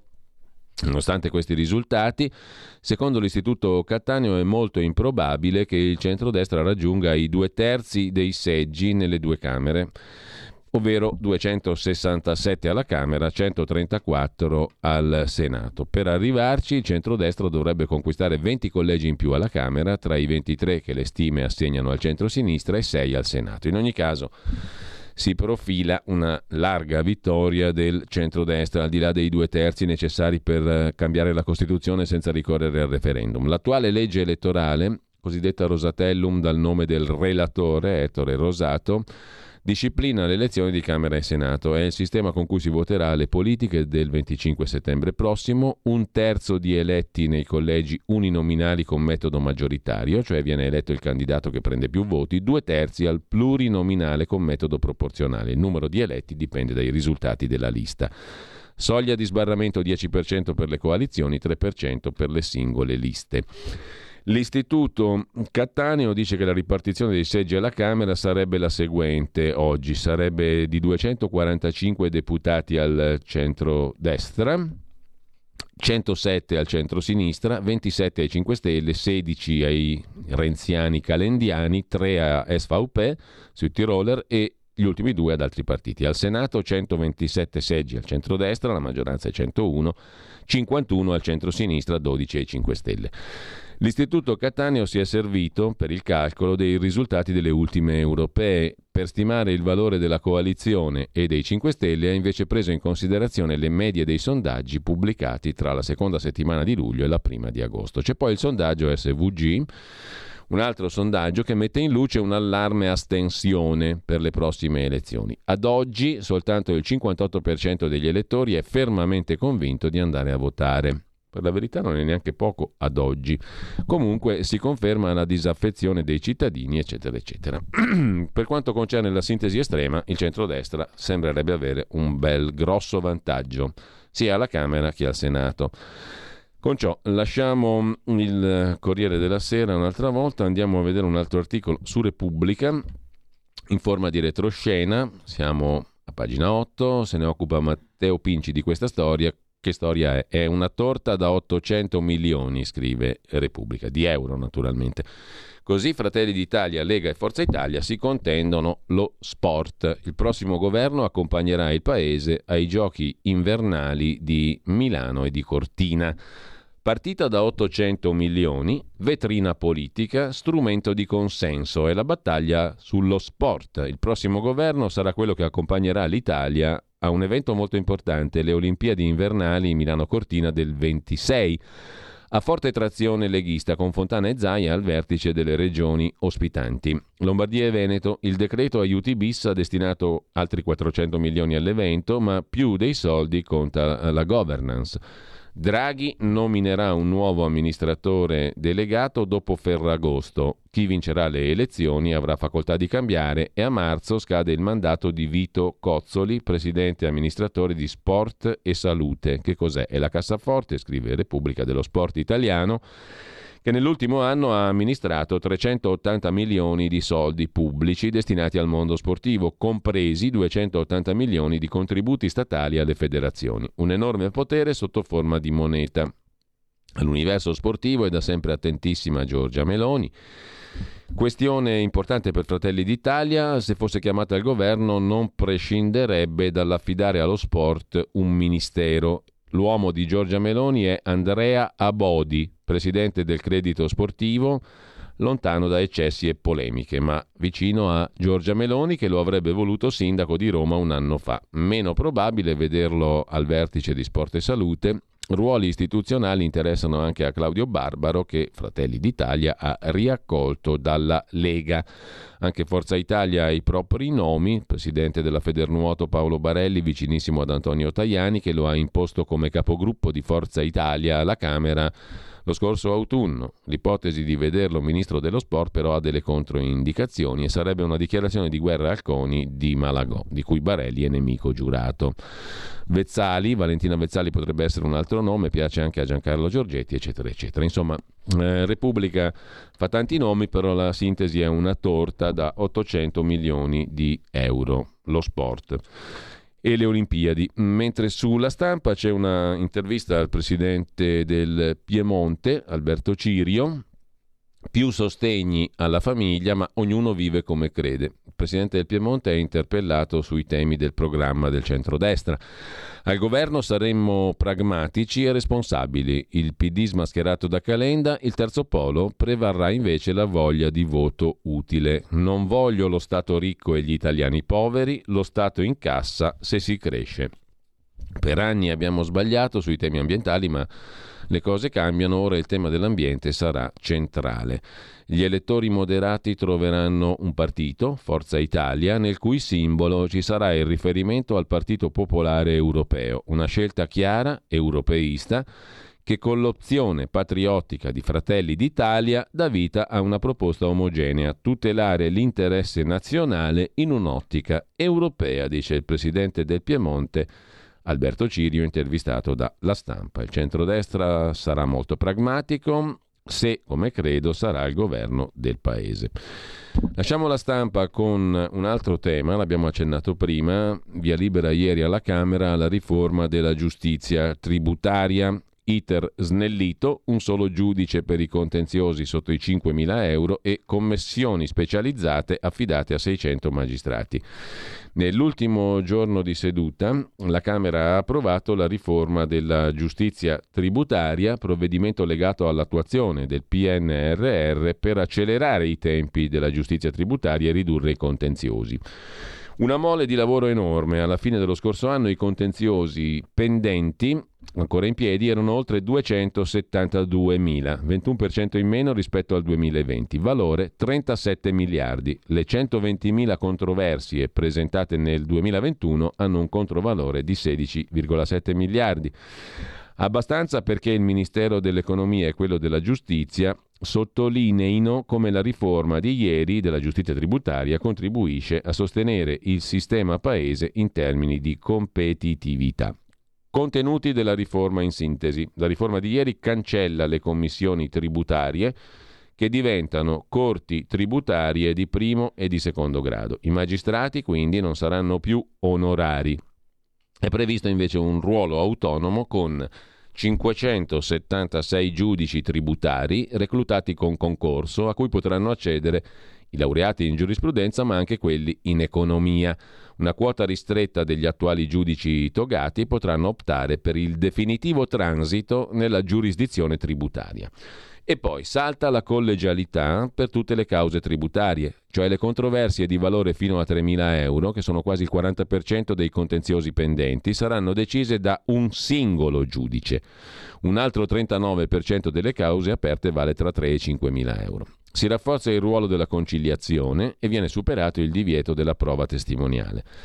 Per le controversie tributarie pendenti allo scorso 15 luglio e non superiori a 100.000 euro, per cui l'Agenzia delle Entrate risulta aver già perso in tutti i precedenti gradi di giudizio, è prevista per i contribuenti la possibilità di chiedere e di ottenere la definizione pagando il 5% per controversie tra 50 e 100 mila euro, 20% fino a 50 mila euro e in generale le controversie che si risolvono favorevolmente ai contribuenti sono circa il 27%. Viene poi istituita presso la Corte di Cassazione una sezione civile che avrà l'incarico esclusivo di trattare le controversie in materia tributaria. Al primo presidente spetteranno le misure organizzative per stabilizzare gli ordinamenti di legittimità. Quindi, in sintesi, giudice monocratico per una serie di casi e definizione più semplice delle controversie pendenti quando si abbia già avuto ragione nei precedenti gradi di giudizio. Così sulla stampa, pagina 26. Mentre apriamo il capitolo di cronaca con un altro omicidio per strada, siamo nelle Marche, a Civitanova, ennesima lite, prendiamo uno su tutti l'articolo di Avvenire a pagina 11, stavolta la lite è nata per debiti di droga, poi l'aggressione e l'accoltellamento al petto che ha ucciso un uomo di origini tunisine sul lungomare, ora Civitanova Marche ha paura. Ieri in prefettura tavolo sicurezza. Ancora dunque un omicidio in strada a Civitanova Marche, il secondo in dieci giorni dopo quello dell'ambulante nigeriano Alika Ogorchukwu, ucciso a mani nude da un operaio 32enne di Salerno per motivi futili. Stavolta un uomo è stato accoltellato lunedì sul lungomare per un regolamento di conti legato allo spaccio di droga. Il morto è un tunisino trentenne, Rachid Amri, colpito al petto da un fendente. Fermato ieri il presunto assassino, il cugino, 26enne, della vittima. Accusato ora di omicidio volontario, detenzione spaccio di stupefacenti e porto illegale di arma da taglio. Due delitti in dieci giorni. La città adriatica, affollata di turisti, è sotto shock. La gente ha paura, scrive il quotidiano cattolico Avvenire. E a proposito di cronaca e di città, due violenze sessuali al giorno, qui invece siamo a Milano. Fonte dei dati, la Procura di Milano. Solo nell'ultimo mese 76 violenze sessuali. I dati del Dipartimento Fasce Deboli della Procura fotografano una situazione allarmante e alcol e droga sono una piaga, scrive Anna Giorgi sul quotidiano Il Giorno. Esterno discoteca, centro di Milano, lei 20 anni, cammina in compagnia di un amico. Sono le 4 circa del mattino, entrambi hanno trascorso la notte a ballare.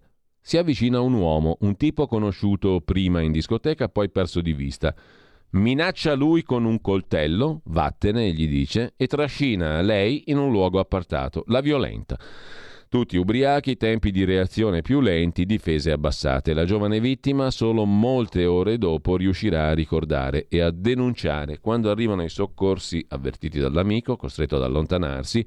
Dello stupratore non c'era più alcuna traccia e nessuno ne ricordava il volto. La Mangiagalli, la clinica, confermerà lo stupro. Questo è l'ultimo caso finito sul tavolo del pubblico ministero Elisa Calanducci in turno quella notte di una settimana fa. Come questo di casi quasi fotocopia ce ne sono quasi due al giorno, lo dicono i dati forniti dalla Procura di Milano, quinto dipartimento diretto dall'aggiunto Letizia Mannella che lancia l'allarme.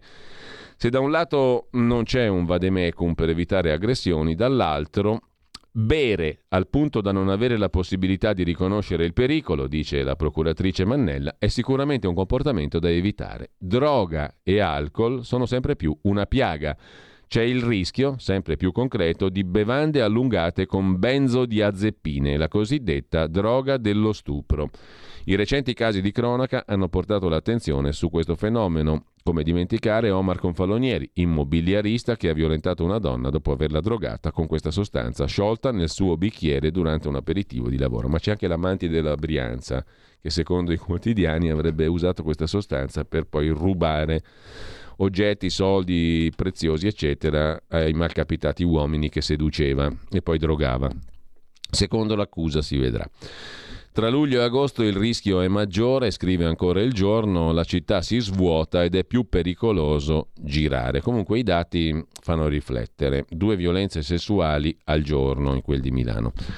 A proposito di comuni, come piccola Venezia, per la prima volta scende sotto i 50.000 abitanti. C'è un grafico che mh, illustra chiarissimamente il calo dei residenti nel centro storico di Venezia, che è una questione antica perché Fate conto, nel 1951 c'erano 174.800 erotti abitanti a Venezia, dieci anni dopo erano già scesi a 145.000, cinque anni dopo, nel 65, 123.000, nel 70 siamo a 111.000, per farla corta oggi siamo a sotto i 50.000. Il conto alla rovescia terminerà questa settimana per la discesa ufficiale sotto i 50.000 abitanti, ma tra studenti e lavoratori, dice il comune, i residenti sono molti di più. Cassandra aveva ragione. Venezia si sta spopolando e rischia di diventare un museo a cielo aperto, gridava Cassandra. Ora il grido si avvera. Questa settimana segnerà un prima e un dopo nella storia della città. Eh, di Venezia, che scenderà da 50.015 abitanti a 49.999 residenti nell'isola. Il comune intero, incluso l'estuario e la terraferma, è di 254.000 persone. Un numero da brividi per chi nell'isola vorrebbe starci, scrive Repubblica, ma non riesce. Vuoi a causa del costo elevato della vita, vuoi a causa del fatto che Venezia ha una monocultura, il turismo e basta. Un numero che è solo un numero per chi ritiene che Venezia accolga ben più abitanti di quelli iscritti all'anagrafe. Non vogliamo arrenderci, ma constatiamo che al di là del colore politico, Nessuna amministrazione è riuscita a invertire la rotta, dice Matteo Secchi, portavoce di Venessia.com, associazione di cittadini che denuncia da anni lo spopolamento. Venerdì, conferenza stampa per annunciare il punto di non ritorno. I comitati di cittadini parlano appunto di declino inesorabile. L'urbanista Somma commenta la città è in mano ai fondi che investono negli alberghi, cioè nella monocultura turistica, giusto appunto.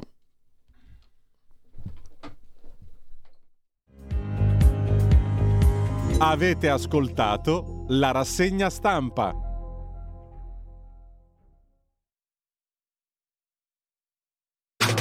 Stai ascoltando Radio Libertà. La tua voce libera, senza filtri né censura. La tua radio.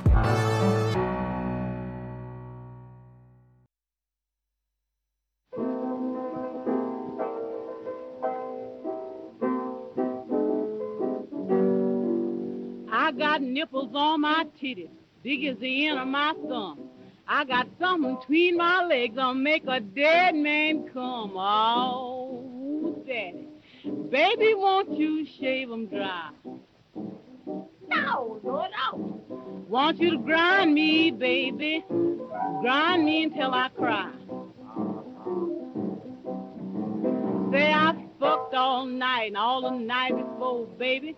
And I feel just like I want to fuck some more. Great God, Daddy, grind me, honey, and shave me dry. And when you hear me holler, baby, I want you to shave me dry. I got nipples on my titty, big as the end of my thumb. Daddy, you said that's the kind of woman you want, and you can make them come. Oh, Daddy, shave me dry. And I give you something, baby, swear it'll make you cry. I'm to turn back my mattress and let you oil my springs. I want you to grind me, Daddy, till the bell do ring. Oh, Daddy, want you to shave them dry. Oh, great God, Daddy, if you can't shave them, baby, won't you try? Now, fucking was a thing that would take me to heaven. I'd be fucking in the studio till the clock strike eleven. Oh, daddy, daddy, shave 'em dry. I would fuck you, baby, honey, I'd make you cry.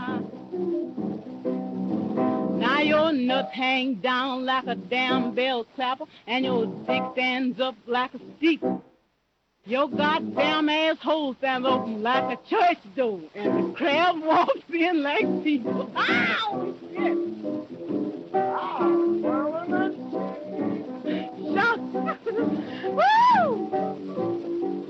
Woo! Baby won't shave 'em dry. A big sow gets fat from eating corn, and a pig gets fat from sucking. When you see this poor fat like I am, great God, I got fat and fuck. Shave 'em dry. Brush. Brush it.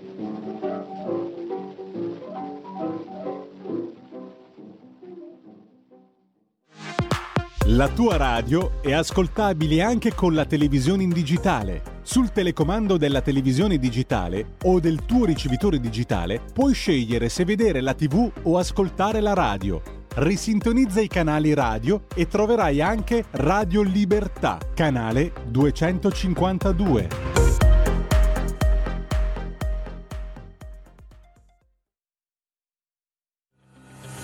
Va ora in onda Showdown, le nuove sfide.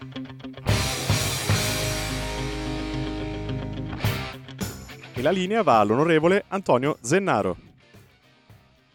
Buongiorno, buongiorno a tutti, bentornati su Radio Libertà, la radio di chi ama la libertà, spazio showdown, spazio libero di approfondimento con i colleghi parlamentari del gruppo della Lega alla Camera. Oggi abbiamo l'onore e anche un, diamo il benvenuto all'onorevole Luca Toccalini. Luca, dovresti essere collegato? Ci sono, ci sono. Buongiorno Antonio, buongiorno a tutti. Buongiorno Luca. Luca, oltre ad essere parlamentare, è anche il nostro segretario federale della Lega Giovani.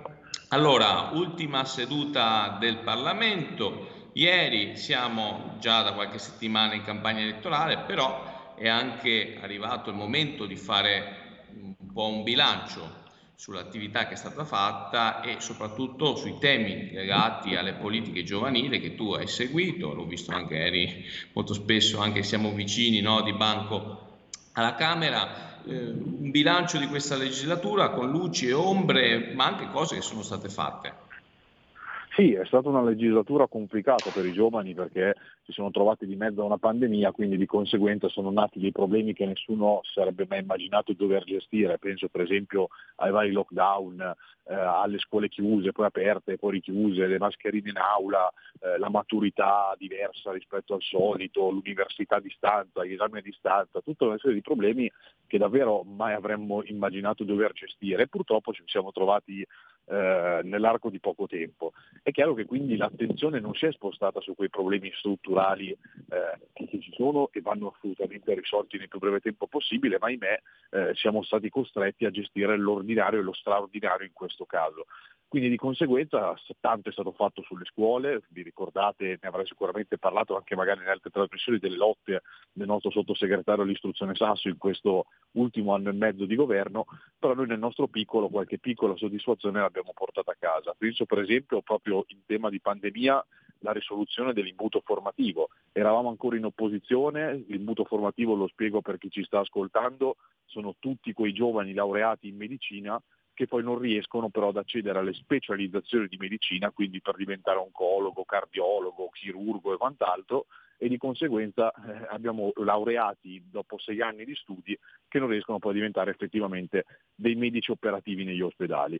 E anche in quel caso siamo riusciti con un grande lavoro di squadra, insieme anche agli amici di Forza Italia, a riuscire appunto a risolvere il problema, perché ci siamo accorti in pandemia che non ci sono medici, come ci siamo accorti in tante situazioni, come ci siamo accorti che dipendiamo dal gas russo quando è scoppiata una guerra. Diciamo che l'Italia è un paese un po' particolare da questo punto di vista, però dopodiché un'altra iniziativa molto importante che stiamo anche raccontando in campagna elettorale perché è giusto prendersi i meriti, visto che su cinque firmatari, tre sono della Lega, primi firmatari, eh, è la doppia laurea ovvero dare la possibilità finalmente dopo ormai quasi 90 anni, abbiamo rovinato il compleanno dei 90 anni perché eh, sarebbe arrivato l'anno prossimo, visto che era un regio decreto del 33 che, che, eh, che vietava appunto questa cosa, e finalmente anche in Italia un ragazzo o una ragazza potrà frequentare due corsi di laurea contemporaneamente cosa che all'estero si poteva già fare da un pezzo, tant'è che tanti ragazzi dall'Italia scappavano all'estero anche per questo motivo e finalmente con una legge siamo riusciti ad approvarlo e da settembre si porterà, eh, si porterà avanti. È chiaro che adesso ci aspettano tante sfide,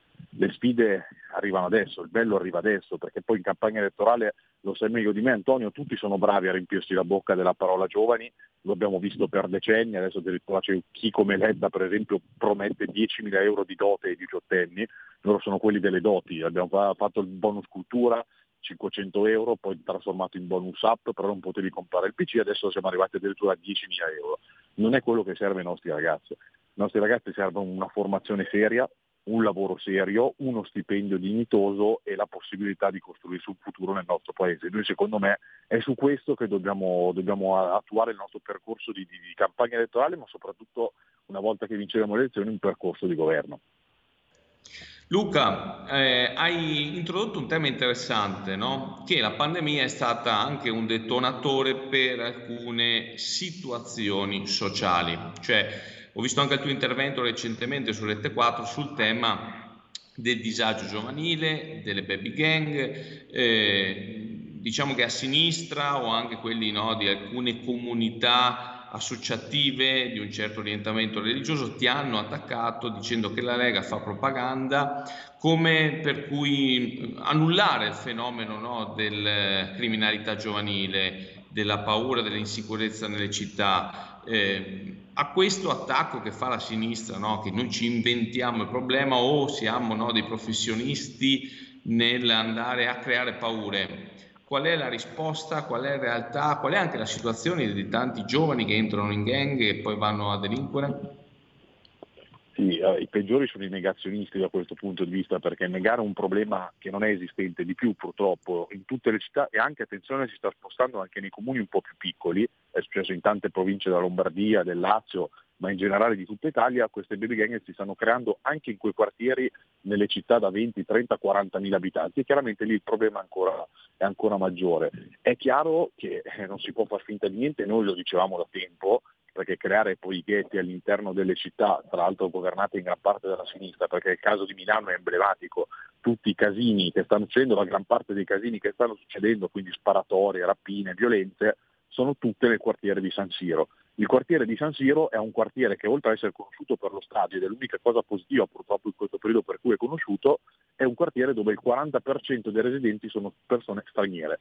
Ed è chiaro che si è creato un ghetto, un po' come le banlieue francesi, cioè, poi ci siamo ricordati anche in quel caso cosa è successo con la seconda, la terza e la quarta generazione, addirittura in Francia sono arrivati anche al terrorismo, con noi per fortuna non ci siamo, grazie anche alle nostre forze dell'ordine alla nostra sicurezza del paese che sta garantendo questo ordine e sicurezza, però è chiaro che eh, non si deve e non si può far finta di niente. Hanno creato un problema dovuto innanzitutto all'immigrazione selvaggia degli ultimi decenni, causata ovviamente dalla sinistra, perché gli unici momenti in cui siamo stati al governo, vi ricorderete con Maroni, ci ricordiamo poi con Salvini con i decreti di sicurezza, con gli sbarchi quasi azzerati, invece loro hanno voluto aprire porti e fare entrare chiunque. È chiaro che adesso noi ne paghiamo le conseguenze, dobbiamo risolvere un problema sociale che attinge davvero tantissimi giovani che preferiscono magari impugnare una pistola, farsi un video su TikTok invece di andare a studiare, di andare a scuola o di andare a lavorare come tanti loro compaesani e compagni che, attenzione, hanno la stessa età e vivono negli stessi quartieri. Perché questa è un'altra roba che i negazionisti usano, dicendo che no, ma non è vero che sono stranieri, sono, la maggior parte sono italiani. In realtà non è così, ce lo dicono i numeri, tanti sono minorenni addirittura sotto i 14 anni, motivo per il quale noi abbiamo proposto, e Antonio lo sai meglio di me, tre anni fa di abbassare la punibilità a 12 anni proprio per questa tipologia di reati, perché tanti ragazzini hanno 12 o 13 anni e per la legge italiana non sono punibili perché erano in grado di intendere di volere, quindi noi le proposte le diamo, le soluzioni le diamo, in questi anni non siamo stati ascoltati. È chiaro che un'altra iniziativa da portare sul tavolo dei primi consigli dei ministri sarà proprio la questione delle baby gang perché è un tema che va risolto. Io eh, non sono ancora papà purtroppo, ma sento tanti amici che sono papà che hanno ragazzi di 12, 13, 15 anni o ragazze ancora e, e, chiaramente sono preoccupatissimi, non fanno magari neanche uscire i figli di casa in questo periodo perché hanno paura di cosa possa succedergli. Siamo in Italia, non siamo in un paese dove c'è la guerra civile e una cosa così è davvero diventata intollerabile, quindi sarà un nostro primo punto all'ordine del giorno quello di risolvere una volta per tutte il problema del big che è anche dovuto al disagio sociale ma non possiamo far, far finta che sia solo colpa del Covid. Qui c'è una questione culturale che va seriamente affrontata.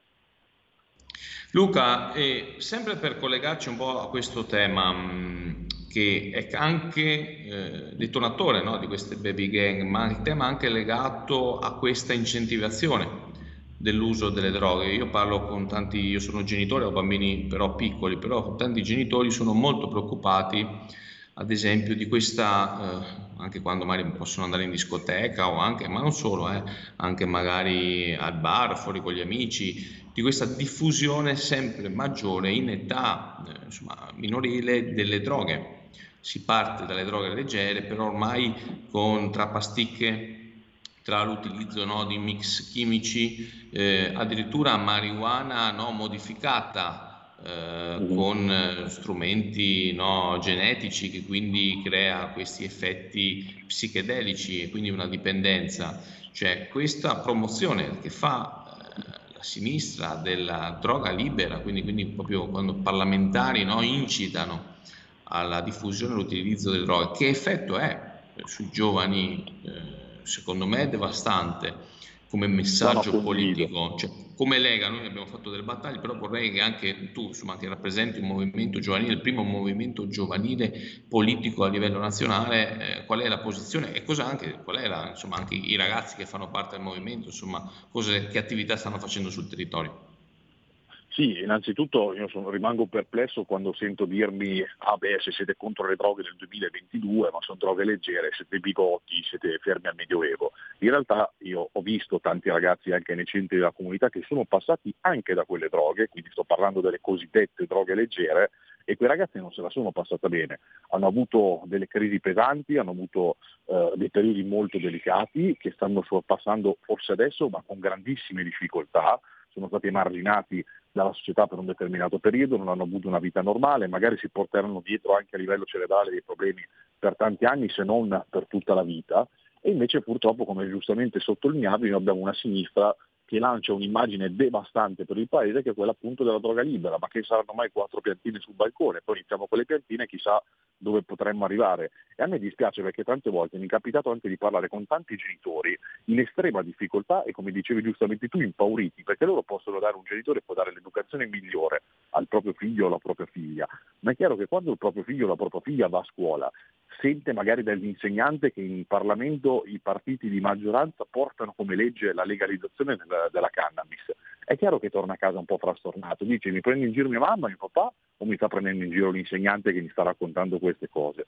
Quindi per fortuna noi abbiamo il 99% degli insegnanti nel nostro paese che lottano e combattono contro questo schifo, però purtroppo ogni tanto, per colpa sempre della sinistra e del PD, e non è un caso se ieri il PD ha fatto la prima proposta dopo i famosi 10.000 euro di cui parlavamo prima, che è aumentare gli stipendi agli insegnanti, perché evidentemente vuole ancora una volta aggredire elettoralmente quella parte politica, e purtroppo invece il PD appunto pensa a tutt'altro. Noi quello che stiamo cercando di fare con i nostri ragazzi, magari anche con quelli che proprio essendo cresciuti in un'altra generazione possono pensarlo in un modo diverso perché hanno vissuto dei racconti che, che, che non sono eh, vicini alla realtà, li stiamo accompagnando proprio in questi centri, io ne, ne, ne, voglio citare uno in cui spero di andare presto che è il centro di San Patrignano, che è noto a tutti ehm, per il grande lavoro che fa, per farli parlare non solo con i volontari che gli raccontano quindi quello che vedono quotidianamente tutti i giorni, ma soprattutto con quelle persone, con i cosiddetti ex tossici, tossicodipendenti,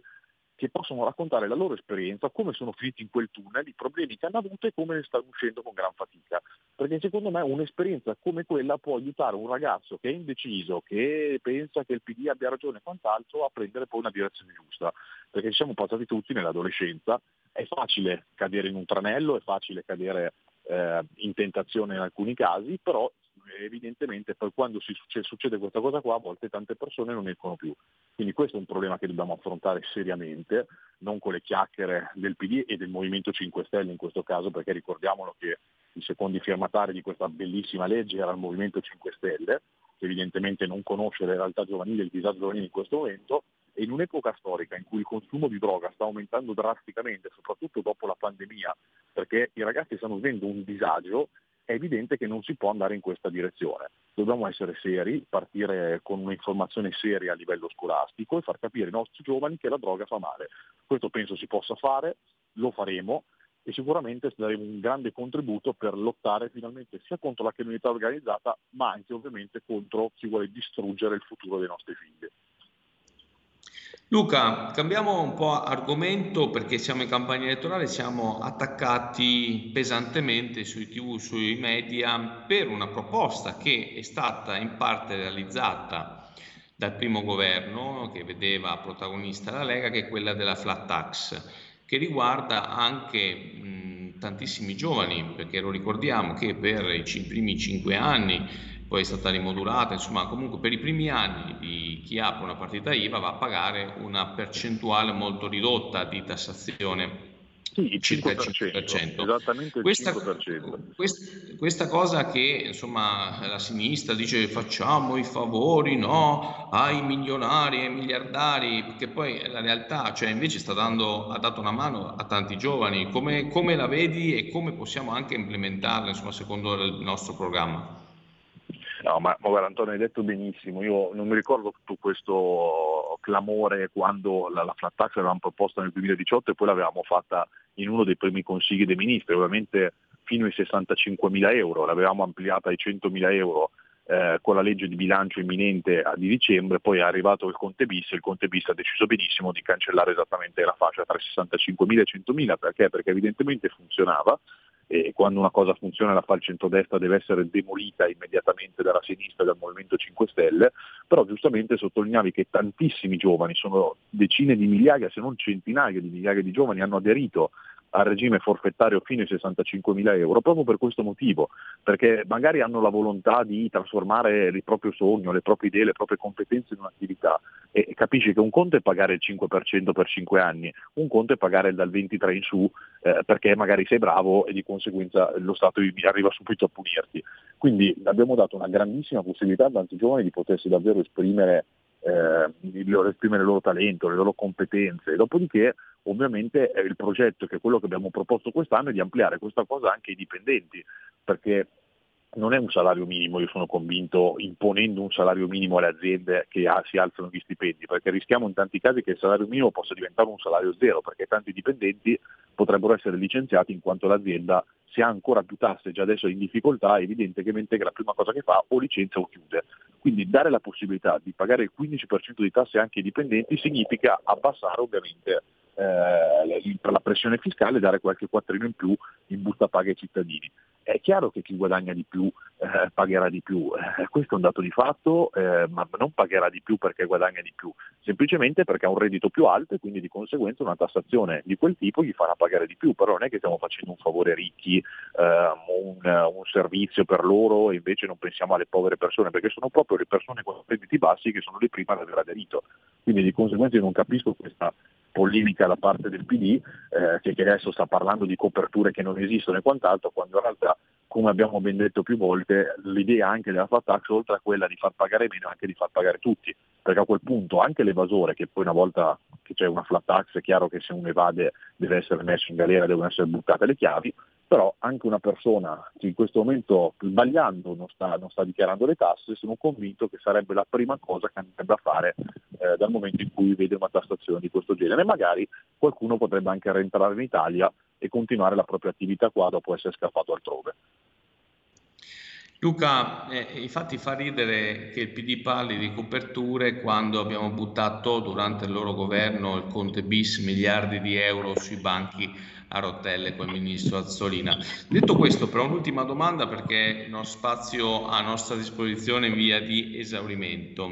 Tanti giovani, eh, dai sondaggi, questo almeno quello che raccontano no, i giornaloni, le tv, eh, vanno verso il non voto.